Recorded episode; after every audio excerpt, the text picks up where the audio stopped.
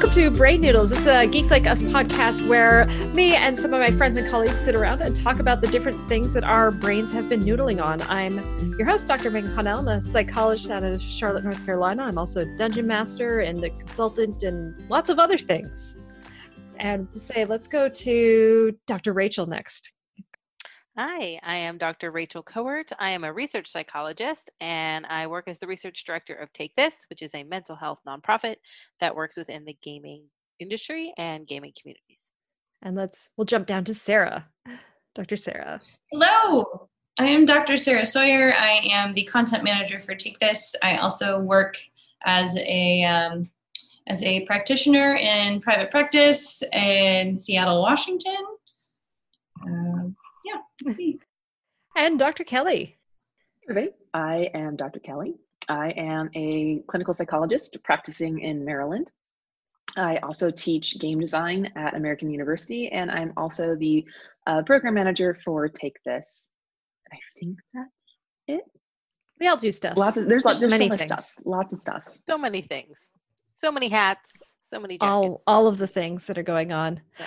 So, uh as we check in with things, Rachel, you had like news yesterday. Was was were we happy or were we just Oh, we had news.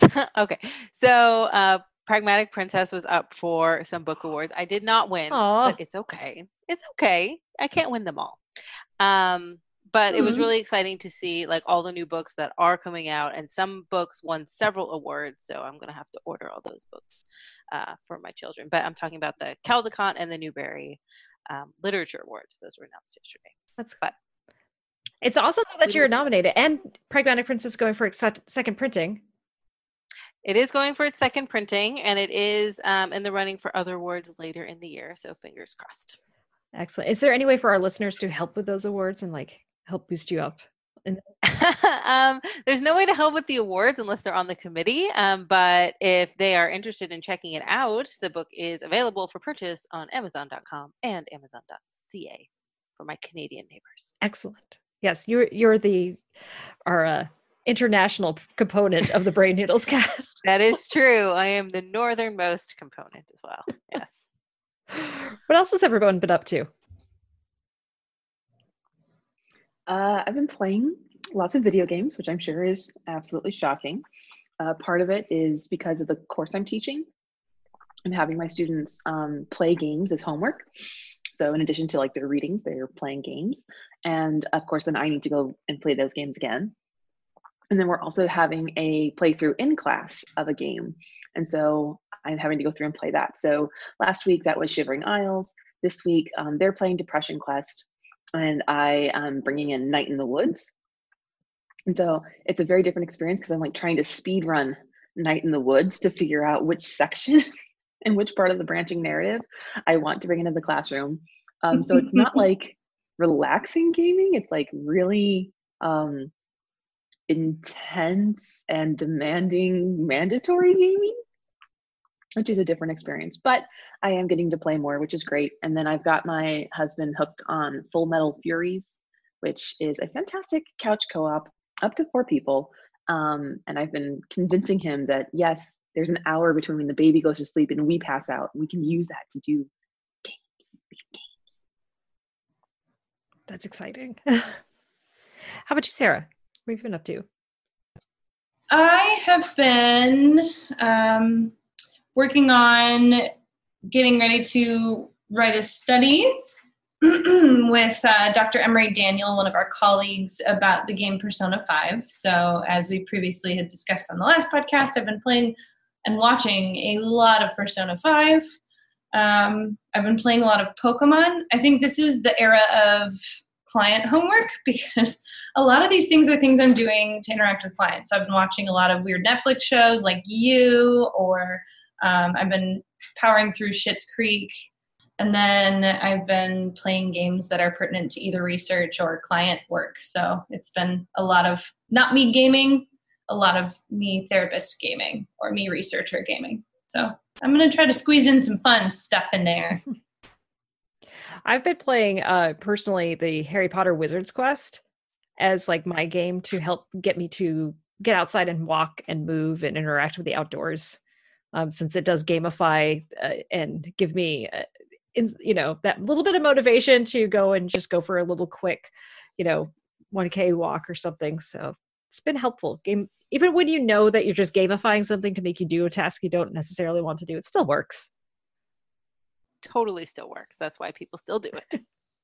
I was gonna say we have PAX East coming up. That's right. Been having several conversations, Dr. Sarah and I, about PAX East and preparing to travel to Boston at the worst possible time in the year to travel to Boston.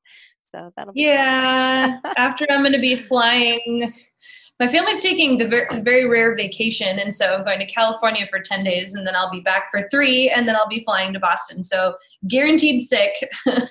Stay away Not excited. me. Ooh, I'm going to be wearing masks. My dad's immunocompromised, so I have to be very vigilant. So I will not be coming into PAX sick. I will be leaving PAX sick. I guarantee it. PAX PAX, go away. So you're not going to be patient zero. No, although patient zero is here in Kirkland, Washington.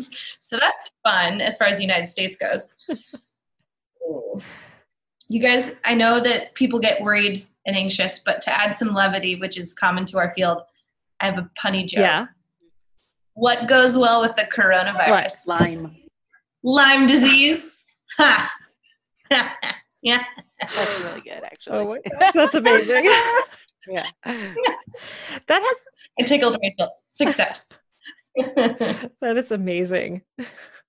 All right, so we have lots of working games going on, books, things, working s- research, and all of that stuff. Any other exciting news or headlines that have been catching your eyes and interesting stuff to chat about? I got mad at a research paper, which I guess is not news. That's pretty. It's That's pretty news. normal. Uh, there was a, a paper that recently came out that was looking at um, different cognitive components to people with internet gaming disorder, which is always the red flag because they're saying that people have this when, in fact, you can't diagnose someone with it because it's a uh, disorder for future study and not diagnosable. But well, you know, let's get details, you know. And my my takeaway was um, they basically said that people who had difficulty regulating their impulse control had difficulty regulating their impulse control. Um, yeah, they wrote a lot of pa- pages to say that. Yeah, it's one of those things where like those who uh, have a hard time with delayed gratification or yeah, with impulse control stuff, it it's not just something like gaming or the internet that can be a problem. Like it's smoking, you know, juuling, using drugs, you know, gambling, sex, addi- yeah, like all of that. When that's you have a hard time saying no, like that's the stuff that you're going to get preyed upon. Yes, games do not make you have a hard time saying no. However, if you have Yeah. a hard time saying no, you may have a hard time saying no to games. But yeah, on, on a happier note, I am wearing portal earrings. So I figure I'll just balance that out with the so a little, little there. Very nice. Oh, nice. Fun. I uh, reviewed a paper this week uh, for as part of my service to the profession, and it was also about inter- uh, gaming disorder, internet gaming disorder, and their measure for internet gaming disorder, despite the fact that several measures exist, was one for um, binge watching um, shows, and they just changed the word with games, and it was like, what? I, what? there exist measures already. I mean, there was many flaws in the study, but that was one of the big red flags. It's always it's always interesting to see what is what is attempting to be published out there in the world. I have a question though. Mm. was the article so i know that like we're pointing out a funny thing that has to happen in research that people don't realize outside of the academic community which is where sometimes we do like have to do what feels like the dumb thing and prove that yes there is still a trend that people who struggle with impulse control struggle with impulse control not to say that that article that kelly like so i had seen that article that kelly is discussing in in an early release notification in the apa as part of what I have to do to track. You know, we have this obligation per our licensure as clinicians to keep track on what's happening in the field. And so I got the alert in that email. As usual, when I see those titles, I drop it into our um, colleague group Discord, and then from there, the discussion followed. Now, in that article, there were a lot of concerns not simply what Kelly is so succinctly describing. But I mean, yes, there sometimes we have to prove the thing is in fact the thing that you're looking at. But also, like sometimes when it comes to creating new measures, um, and this is more for the listeners because I know all three of you know this, but like we have to prove that like the test that you're using is in fact a good test. Was the article trying to show that like if we switch the words in this survey it is still a good measure? No so or was it trying to just like this is what we're using. Cool. Okay moving on. It was this is what we're using. Cool. Let's move on which to me struck oh. me as really strange since there are measures that do exist that have been designed specifically to assess games whether or not they're yeah. good is a different story.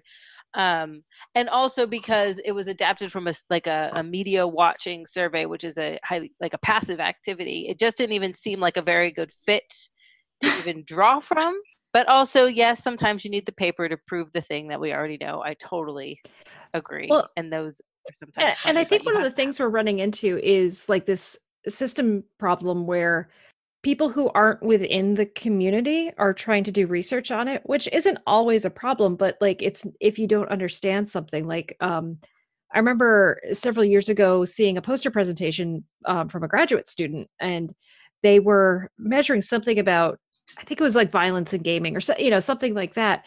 And they said, well, okay, gamers versus non-gamers. And the first question I had is like, so how did you operationally define a gamer? And like, well, somebody who plays games. I was like, so how long? And like, they could play, you know, an hour a week is enough. Like, like someone who plays games an hour a week versus like 10, 15 plus a week is very very different. It's also are you a casual gamer on mobile devices? And it was a eh, the study ended up being really bad just because they hadn't defined their population very well and that's the fault of the not the fault of the researcher like it's the advisor at that point not understanding how to define the culture. I mean one of the reasons that after doctor school i went and got another master's degree is because the number one thing that was making me rage while I was studying clinical psychology and video games was the studies. They were so bad. They were comparing first person to third person shooters, like apples to apples. I'm like, that's not correct. Or trying to do violence research by comparing a shooter to like an M rated game to a T rated game, but the M rated game was a shooter and the T rated game was a racing car game. Like it just incredibly, if you had any clue about what you were actually trying to study, you would never have done that. And so that's why I went and literally got a degree in game design because the biggest argument against that the like decade of video game and violence research that was in like you know the early 2000 the 2000 2010 era was that they they had no idea what they were studying and they were just making mm-hmm. things up and slapping the word game in for other disorders that already had and there was no attempt to understand there was no attempt to like get at even play a game just it, it it blew my mind. And so just like understanding from a design perspective of why something is the way it is in a game to get a specific effect it gives you so much more insight into these studies. And you're like you you didn't even have them play a game. You know a lot of times it was just oh they had a task where they had to pick a or b. Like that's no you can't. So i get a little i get my feels about this. But yeah it's, it's, it's just this idea that you can just substitute X in for Y, and it's going to be totally fine. Whether it's the measure, you know, using binge watching instead of a gaming scale, or that, you know, if you play one hour, it's the same thing as playing five hours, and or five hours on a mobile game is, you know, not is worse than you know one hour on a console game because that's a shooter like it just it's so nuanced and there's so many shades of gray and i just the research last decade oh god it is last decade oh my goodness um yeah you know it just it just didn't get there it's getting better but it, it i feel like i want to slam my head against a wall because i've been seeing the same mistakes for like over 10 years and i want kind of want to cry well and uh with doing research for like the trainings that um, Dr. B and I do on tabletop gaming, it's we're running into similar frustrations. So like um, a book was released, um, was it uh, role playing game studies. And in it, one of the comparative, they were saying, okay, so we can basically say that tabletop gamers are the same as people who play World of Warcraft. So we're going to use all this data we have on people who play World of Warcraft to apply it to tabletop gamers. And it's like, nope, that's Mm. different, very, very different. I don't like it. I mean, I think this brings up also a really good point for people who aren't necessarily in the research field, and that is why it's so important to have good research and why you can't take headlines at face value. So, like when you see the headlines about like violent video games cause violence, they don't. They don't. Um, if you dig into the research, you would see why, because they're not comparing things properly, or because the measures are don't have Mhm. any validity in the real world and X, Y, and Z. Um, but yeah, I have hope that it's getting better. The, Hopefully. the game studies research, yeah. There's certainly more research being done, which is a good thing. I think also that like it is an arena that was never even a thing. I mean, lies. So ludology was a thing, which is the study of games. Um, but then until like basically the early ludologists, which was who were doing research when like research was forming as a as a concept. Um, gamed games weren't a thing as far as video games until what like 70s ish Mhm. and then you're in Space War was 1958. okay but like the accessible gaming in home and then the explosion of gaming as like a like pong basically ish arcades pong Yes. etc so like Yeah, the 70s yeah. and 80s. So then, if we look at like how games research has happened, this is certainly not intended as a humble brag by any means, but like the fact that Rachel published the first book ever about positive impact of gaming says something that that came out this year, last year, last year, This last month. year, Came out this month. This month. this month. yeah. Yeah. So like that that's a big thing that this is very fresh and new and we're all we're all research babies. And then we have to think about like what's what does good research mean? And it includes an element of competency about the content that there's just the generationally one generation down the line we're going to be fine. But until we get there it's going to be rough goes. Very very much so yeah it is interesting like in the role-playing game studies book uh, there was one chapter i was reading and i i was actually like i'm like this person had made some really good points they have some awesome stuff. And then um, each one of the chapters had a section of recommended readings of stuff that you could read further on. And it had um, DriveThruRPG as the only thing listed which for those who don't know DriveThruRPG is an online store where people self-publish um, different uh, modules and character building concepts and things. It's essentially saying for further reading say, see amazon.com so i took all my notes on that chapter and went well so y- know your audience know what you're talking about and if you don't know that's okay. There are people like my colleagues on this podcast that you can ask And that is true. we are so desperate to see good research happen i'm sure we will be very glad to consult and help yes We drink and we know things. And by drink, it's probably coffee or just like Yeah, something caffeine. caffeinated. yes hmm Yeah. I've been on a highball kick for a good year now, and I'm not going back. I have a new Starbucks drink. oh That is a, You a tell. tall, non-fat chai with a blonde shot. ooh Very good. A blonde shot. So dirty chai, know. but blonde. I dig yes, it. Yes, it's like I'm sweeter it. and less bitter. It's excellent. I highly recommend. i like their salted caramel cold press Ooh, Sounds It- delicious. it's amazing that sounds pretty good. The cold press is is uh, usually too bitter for me, but maybe the salted caramel. the salted caramel makes it just it's a lovely bitter Yeah. and sweet and salty Yeah, Mm. that sounds wonderful. You know, I think I think this is the foundation for a new study about the uh, the causation between people being obsessed with their planners and having incredibly specific Starbucks requests. Because as of like, you know, the start of January, I just started my planner and I found the very first coffee I Oh. can tolerate. What is? Starbucks. It is a peppermint mocha. Oh, yum. Yes. Yeah. Because peppermint kills the flavor of everything. So I can tolerate it. But yeah, I'm just I'm like I'm having flashbacks to our planner episode of like, hmm, I was outside this cult and now I am sneaking. There's so obviously in the terms of good research, one must inform the other because we know that correlation Completely. causation. Of course. Yes, yeah, we are being case it No, sarcastic. it really doesn't. Do Yeah. not quote me. No. Yes. Don't let that be the takeaway. yeah, yeah. Please no. Please do that. Well, on that note, let's all get some coffee and then we'll come back and have our main topic. Do you like Dungeons and Dragons streams? Who doesn't? Come check out Geeks Like Us Clinical Role, Mondays from 9 to 12 EST, as his Dr. Megan Connell takes her psychologist friends through the Underdark into pirates?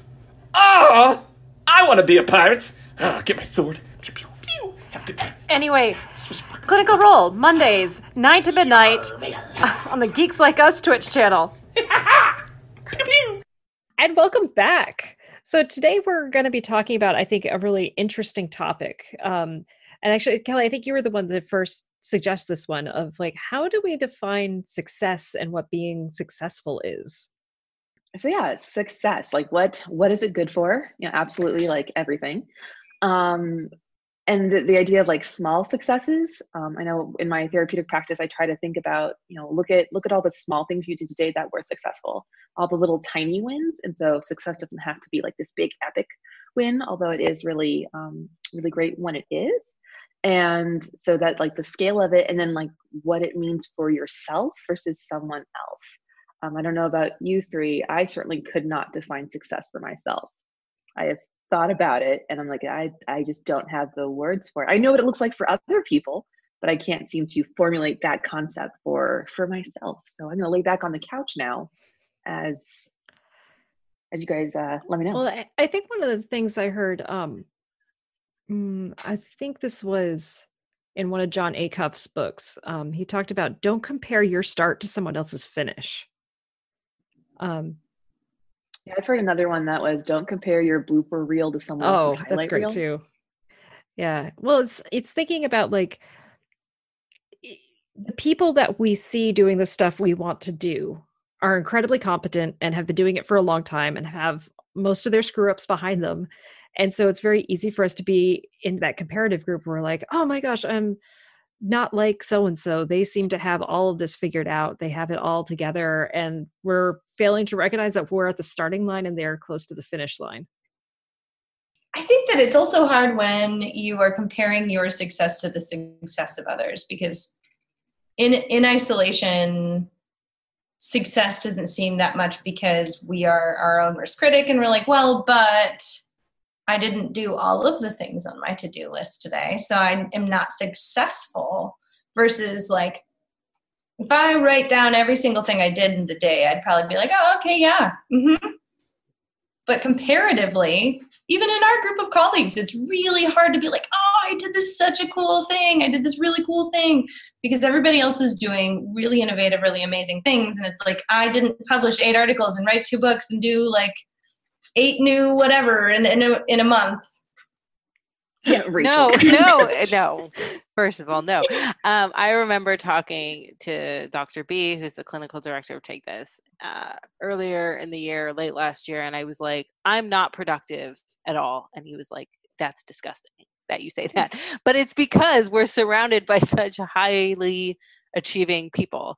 Uh, and it's really hard not to compare yourself. And I'm obviously happy for everybody's success and everybody's productivity, but then it's like, oh, well, I didn't do that and oh well maybe i should also be doing that and it's you know maybe writing down a list of the things that we do achieve um, would be a good mind exercise just like yesterday the awards for the children's books were announced and i didn't win and i told my husband i actually said oh this is rachel's therapy session i said i feel that everything i do is mediocre it's just not quite good enough. And he was like, Well, maybe take a step back. You had a successful Kickstarter. You published a book. The book is beautiful. People seem to like it. It's like, oh, okay. I guess there are some successes in there. Like, don't let one failure discredit like all the other successes that came before it. Well, and it's the thing though, we're also fighting our biology. You know, our brain is designed specifically to focus on bad stuff. Because as I remind my clients all the time, bad stuff is what kills us. And so it is biologically very, very important for our brain to pay attention to bad things because good stuff doesn't really harm us. So we can just, you know, habituate to that and ignore it. And so it really takes intentional effort to focus on the good things and to focus on those growth points and to practice gratitude. And it's hard. takes effort. hmm Yeah, and it it is so hard.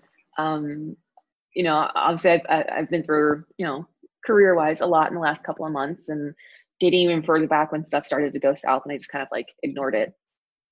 And then there was a like a period of like the- about two weeks after I got over my illness where I was like, yes, I'm feeling awesome. I'm feeling great. Like I've got a new job, class is going great. I'm teaching the psychology of video games. The little guy is happy and doing wonderfully. Like yes, finally it feels, you know, my grandpa got out of the hospital. Like, yes, everything is turning around. And then one thing, a text message over dinner from someone. And all of a sudden it was like, everything is awful. Everything sucks. Why can't I ever do it right? Why, why can't just once, why can't for just once it be easy? Why can't I have this feeling of like success and pride and not have someone come and like curb stomp it? Um, which of course is, I mean, it's a text. It is not like they did not curb stomp a puppy. Um, so that, that like the last couple days I've been dealing with that has been tough because I'm like, no, I have this happy feeling and damn it, I'm gonna keep it. It's been a long time and I'm gonna hold on to it. And like the the, the active struggle of fighting off that that negative soundtrack um, going on in your head, and it just it's like I I know I know what's going on. I even have the skills to tell other people how to do it. But then like turning that that same kind of idea on yourself is so so hard. Yes. Rachel, didn't you have a tweet this morning about someone's soundtrack in their brains? Like you had a poll, Oh, right? yes. That's I didn't understand it. Otherwise, I would have responded. But I, I feel like that's connected here. um it's not really. it's not really. We can Well, but we then- can definitely talk about that when we get into the what are we noodling on because thank you for bringing that up. It was super interesting. Like that tweet. I'm gonna chalk that up as another Okay, fail. we're going to talk about that though. We'll talk about that um, but you know, when talking about though, I feel like we're talking about big, grand scheme kind of pictures, like overall success is you know publishing a book or overall success is winning the award. I mean, honestly, my day to day success is crossing anything off my to do list. Like I do have like that little ping of success when I like cross anything out of my planner, which is which is nice. Keeps you going through the day. Mhm. Little victory. that is definitely definitely a benefit of having a planner for the first time ever. Is that I have all these things on there, and every night I go through it and I cross them off, and I'm like, wow, I did a lot today. Go me! I'm gonna treat myself to some cookies and video games because I'm a grown up. Oh, I tend to write the list out of things that I'm doing when I am so tired. I'm like, why am I so tired? And then I start listing everything out. I'm like, that's why.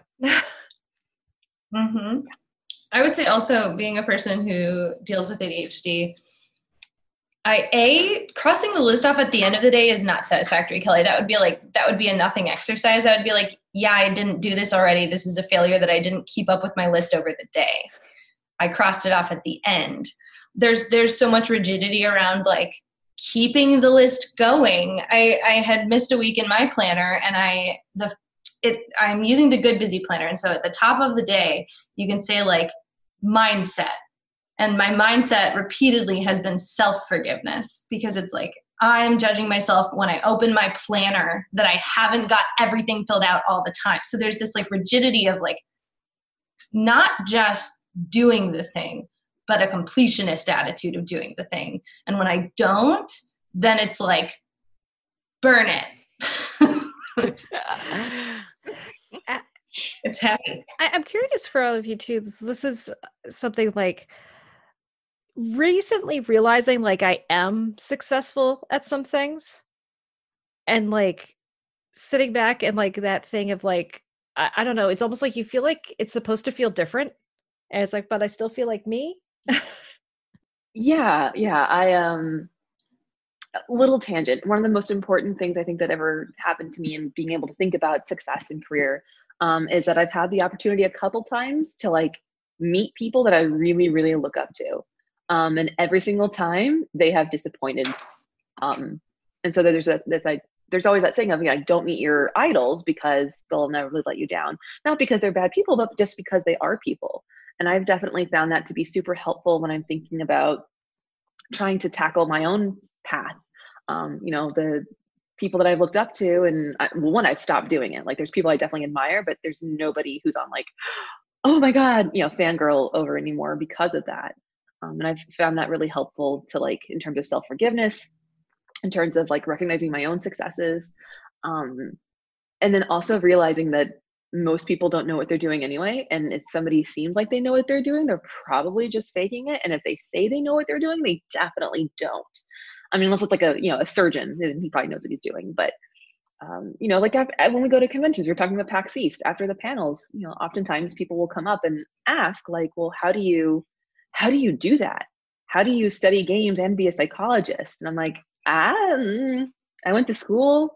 Uh, I read a bunch of stuff. I did a study. Like, no, everybody told me I shouldn't do it, but I didn't listen to them, and I did it anyway. And like, there's no easy way forward there's not like oh if i can just get this thing then i then i will be successful then i will be whatever it is that i think that i want um and so yeah now i'm realizing i don't do that for myself so therapy was good today thank you ladies. so a good takeaway from this is psychologists struggle with all of this stuff too we yes. are also human I feel like when I was in school, I saw my supervisors and my um, dissertation chair and everybody doing like eight different jobs.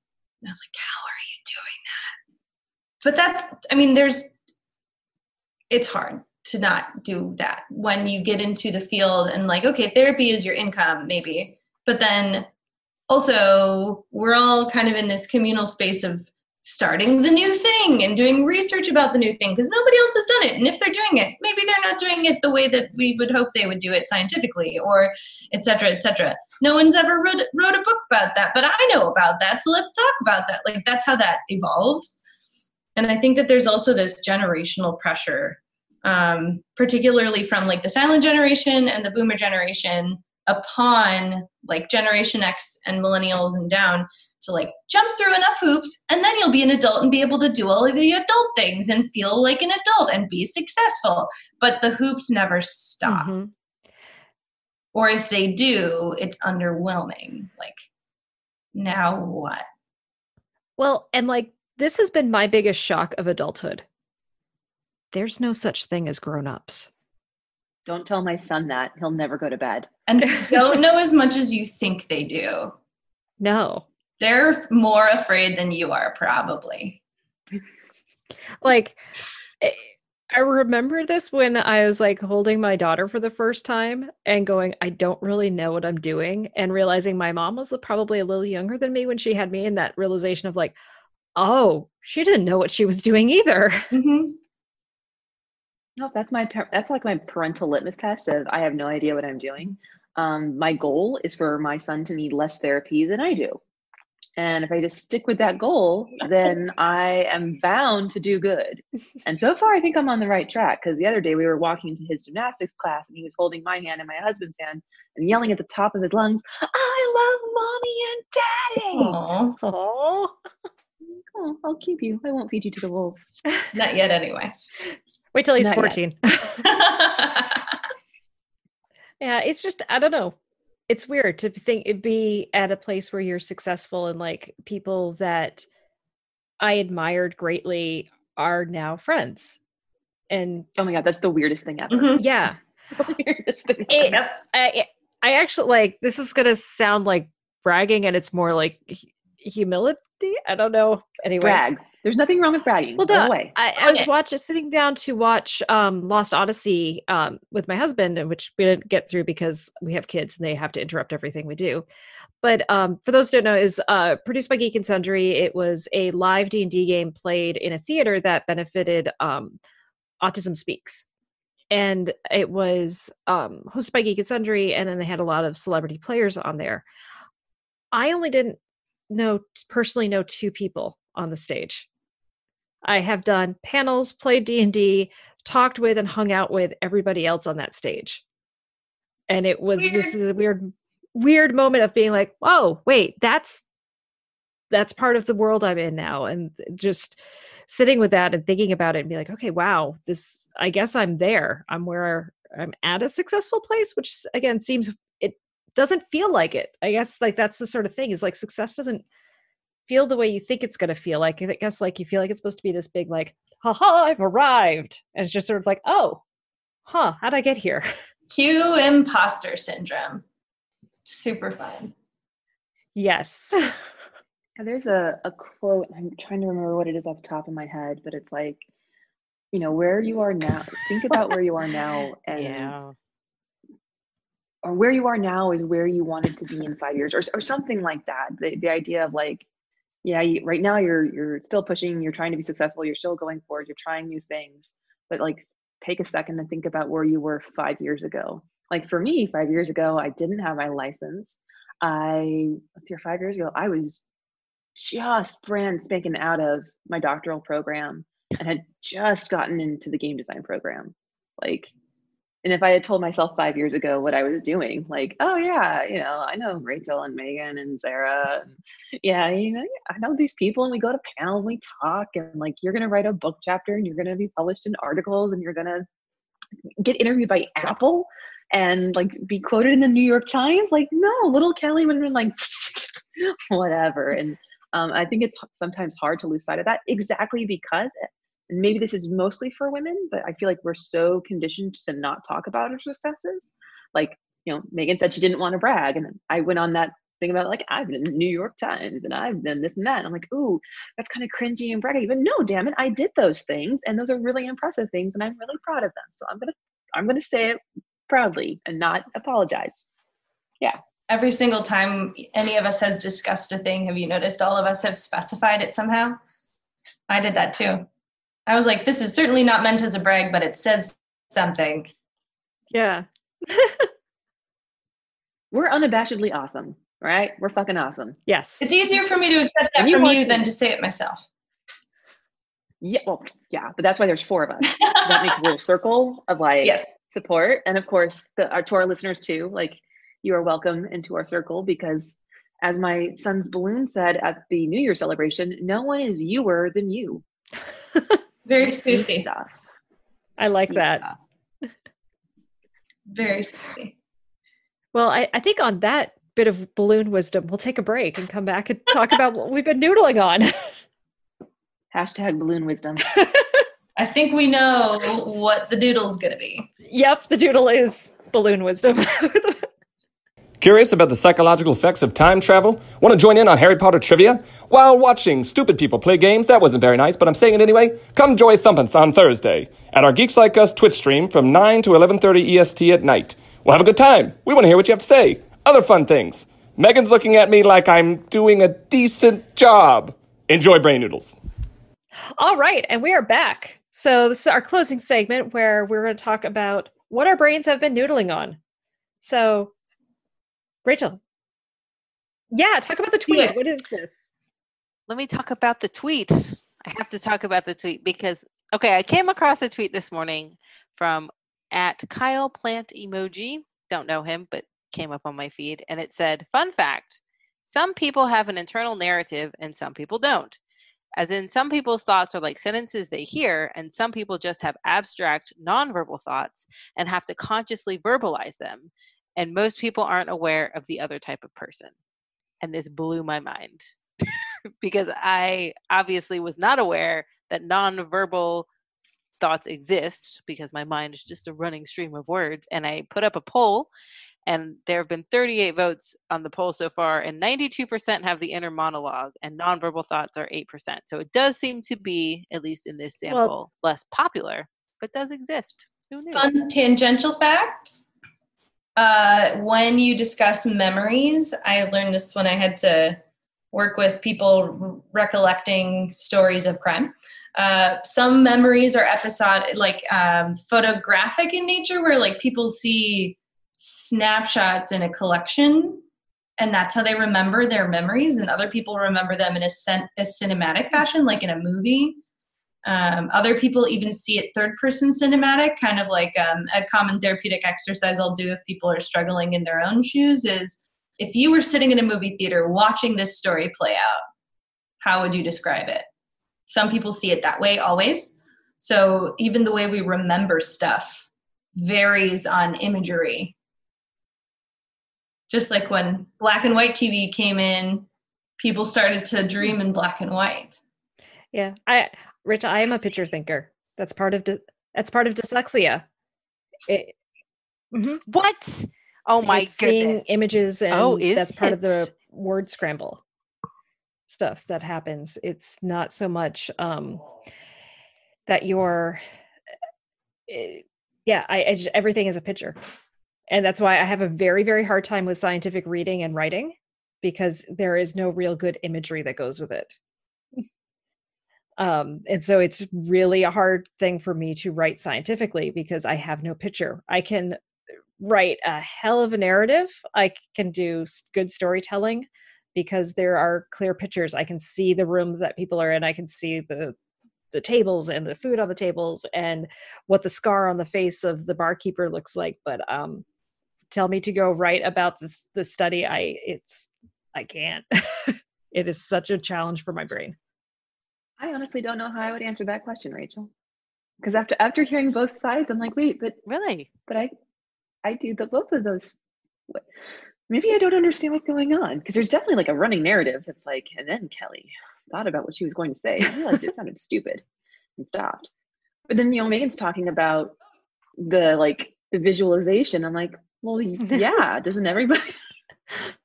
Can everybody just like see the thing in their brain's eye and like, like, oh yeah, I can totally describe what's going on in that situation.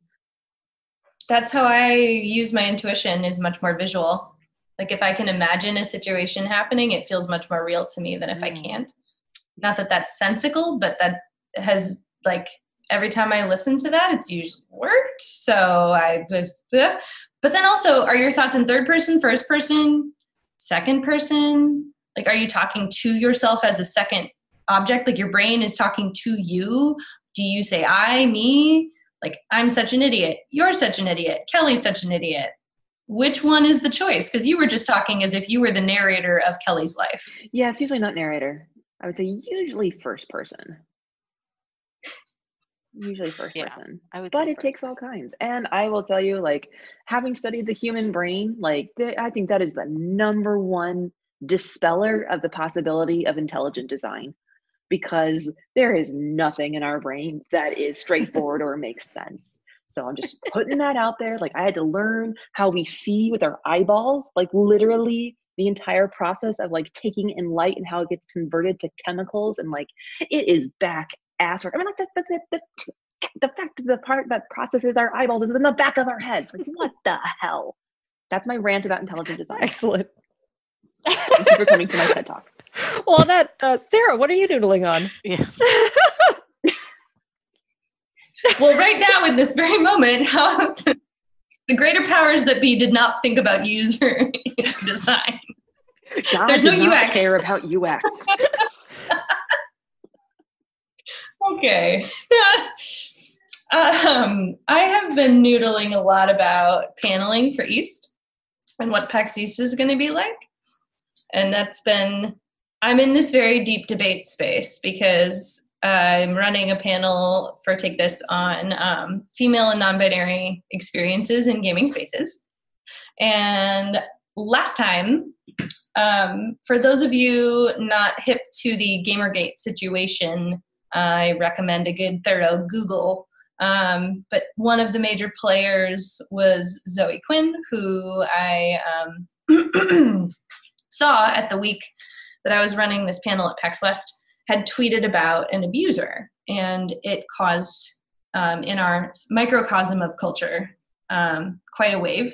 And I wanted to be as supportive to my panelists as possible because sometimes um, people are incredibly supportive and sometimes people are not and have the opposite reaction in in this community and globally um, in support of or against victims of abuse in this particular situation in our gaming culture it has been contentious to say the least but the more we lean into diversity and discuss these topics the the more we can do to work on it and make it better.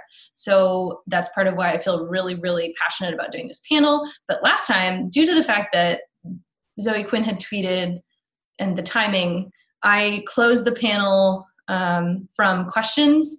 I had them escorted in and out of the panel room. Um, I also like as a therapist it's a lot to carry because there was not a dry eye on the stage even mine. And like how do you manage the dynamics of the questions to be asked? Because it is hey let's go talk about potentially even interpersonal trauma but like your experience of oppression in a community that we all really care about.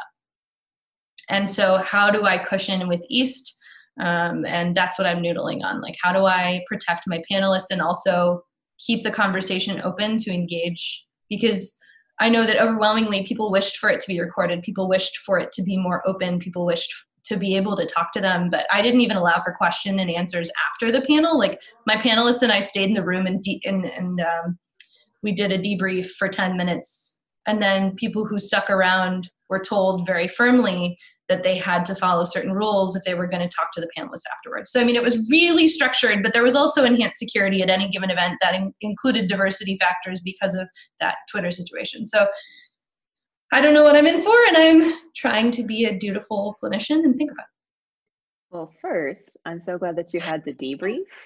Um, I was at an event where they had um, a couple people up on stage who were talking about their game related trauma histories. Um, and then when it ended, they're like, okay, now we're off to the next part of the program. Like there was no time for debrief, there was no time for processing. And I, of course, um, very, we'll say kindly, let them know that that was not okay afterwards. Because then I went up to each panelist and like checked in with them individually because they weren't being given any time. Thankfully, everybody was fine and it wasn't a big deal. But like that, that level of care, like that is like consummate professionalism. So like huge yeah. snaps to you for that um, in terms of like possibly a hack to help you. One thing I've done in the past is I've passed out like sticky notes or index cards and then have the people in the audience write their questions on them. And then I have the, um, while I toss like a, a, t- a question to the panelists, collect the cards and then basically do like a card sorting test. Like, okay, these ones are mm-hmm. all related to like oppression and this one's all related to PTSD and these ones are all related to like security measures. And then I'm able to synthesize my own question based on like the buckets. So that way people's like you're answering like 10 people's question with with one mm-hmm. in a way that you can control it better. Um, obviously like pax is huge that might not be possible but that that's something that I've found to be pretty um pretty helpful. I was thinking about using like um, there's websites you can do where they you can just put like a like a five digit phone number to text and then it will dump it into like an active survey data where people typically display it on a mm-hmm. screen but i could just keep it to me and then i could do that too. Um, but that's a good idea. I mean you could literally give people a link to a google spreadsheet and have them put their question in the spreadsheet too like there's there's lots of way but the fact that you're thinking about it means that whatever mm-hmm. you do is going to be perfect. Um because uh, lofty I mean, yeah. that's where we aim, though. Like, we don't aim at the ground. Well, there's the truth in that, though. No. Is if you're worried about the thing, that's you're going to be okay with it usually. I would yeah. like to point out, though, this is the second time Sarah's doing the panel, and the second time a panel I am on has been scheduled at the exact same time. That not happy. That's not that. fun. It's a conspiracy. No, but you're on that panel, so it can't I, work that way. I, it it has worked that way, Sarah. We'll have to talk. Oh no. No, but you're on you're on that panel. You're on my panel. She's also on my panel, which is at the same time. Yeah. Well, that's a problem. We're going to talk about that. Um, We're going to talk about that. Yeah. Wow. Yeah. So I know I have so much. I I don't know that they're listening, but for the people who organize, let us PAX, see each other's panels, please. No, no. I want to say thank you for trying to put oh. all this together because I can't imagine coordinating like 300 people's calendars. No, thank you. No, That's true. Yeah. That's, that's, a, a lot. So I know yeah, we're almost so out of time, and I know Megan has like a hard stop, but I, I wanted to yeah, share what I've been noodle. noodling on um, oh, sorry. this week. No, no, it's fine. It's fine. You're fine. You're perfect. I had a big noodle. Um, Sorry. I'll, I'll I'll talk about that off, that off uh, offline. But so the thing that I've been noodling about, which is not nearly as serious as anyone else's, um, is I've been listening to Frozen Two. My son has been requesting Frozen Two, and I have realized that um, "Show Yourself" is like one of the best songs of all time, and it's literally been on loop in my head for for days, like at least for three or four days now. Um, and I find that song incredibly like trippy once you start like thinking about it in more abstract terms as opposed to just linear. Um, and I tweeted about it and I figured it would be one of those where I just put it out there and nobody says anything. But then it started like this conversation about like identity and feeling supported and like finding yourself. And it was really beautiful. So if you haven't listened to it in a while, I, I highly recommend going back and taking a listen because it definitely it gets the feel. It's a good one. I also like uh Olaf's when I'm older. But Yes, I, I swear to God, they had a very good therapist. oh my gosh, no, there are so many things. I, I love like Olaf has a line in there of like, we're controlling what we can in a world that's seemingly more and more out of our control. Like, it's great. And then um there's also a very awesome parody that the Holderness family did of Where is My Phone to Into the Unknown. Cute. So I highly recommend that. Into the unknown is it's good. It's good, but there's oh, that like, it's beautiful. I'm It's oh, haunting. oh, it's so good. Yeah. Oh, my brain's just been noodling on scheduling i've been consulting a lot um i've today after this before this podcast i was consulting with someone in england after this podcast and i after i pick up a chi- my child from school i'll be consulting with someone in south africa a few weeks ago i consulted with someone in- from australia S- i consulted last week with someone from canada so like i'm Wow. doing a I, this is one of those things of where life takes you you don't expect um i'm a PsyD. i am not a researchy person i love research i love science i love all that but like i just couldn't see myself being in a lab and doing lots of studies but now like i'm consulting on all these research studies and it's amazing um and it's so much fun and i don't know in, in many ways it's sort of a dream come true because i was one of the kind of similar to you like i would read studies and be like if someone could just have told this person they're not going down the right path they had so this had such potential and they just went in a weird way and uh so it's it's cool it's so cool that's so exciting. Mhm. I'm so proud of all of you. I'm just gonna say that. I love all of you, and I'm so proud of you. Oh, And you're amazing. We're the best. crushing it.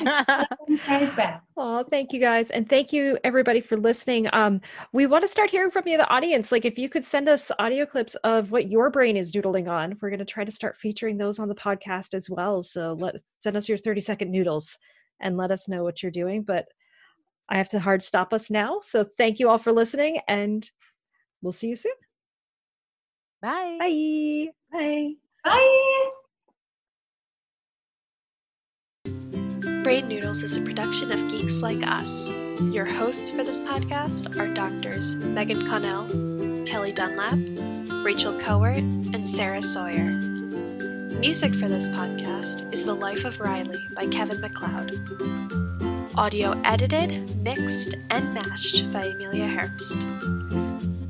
Follow Geeks Like Us on Twitter at G33KS like us. That's at G33KS L I K E U S. Until next time, keep noodling.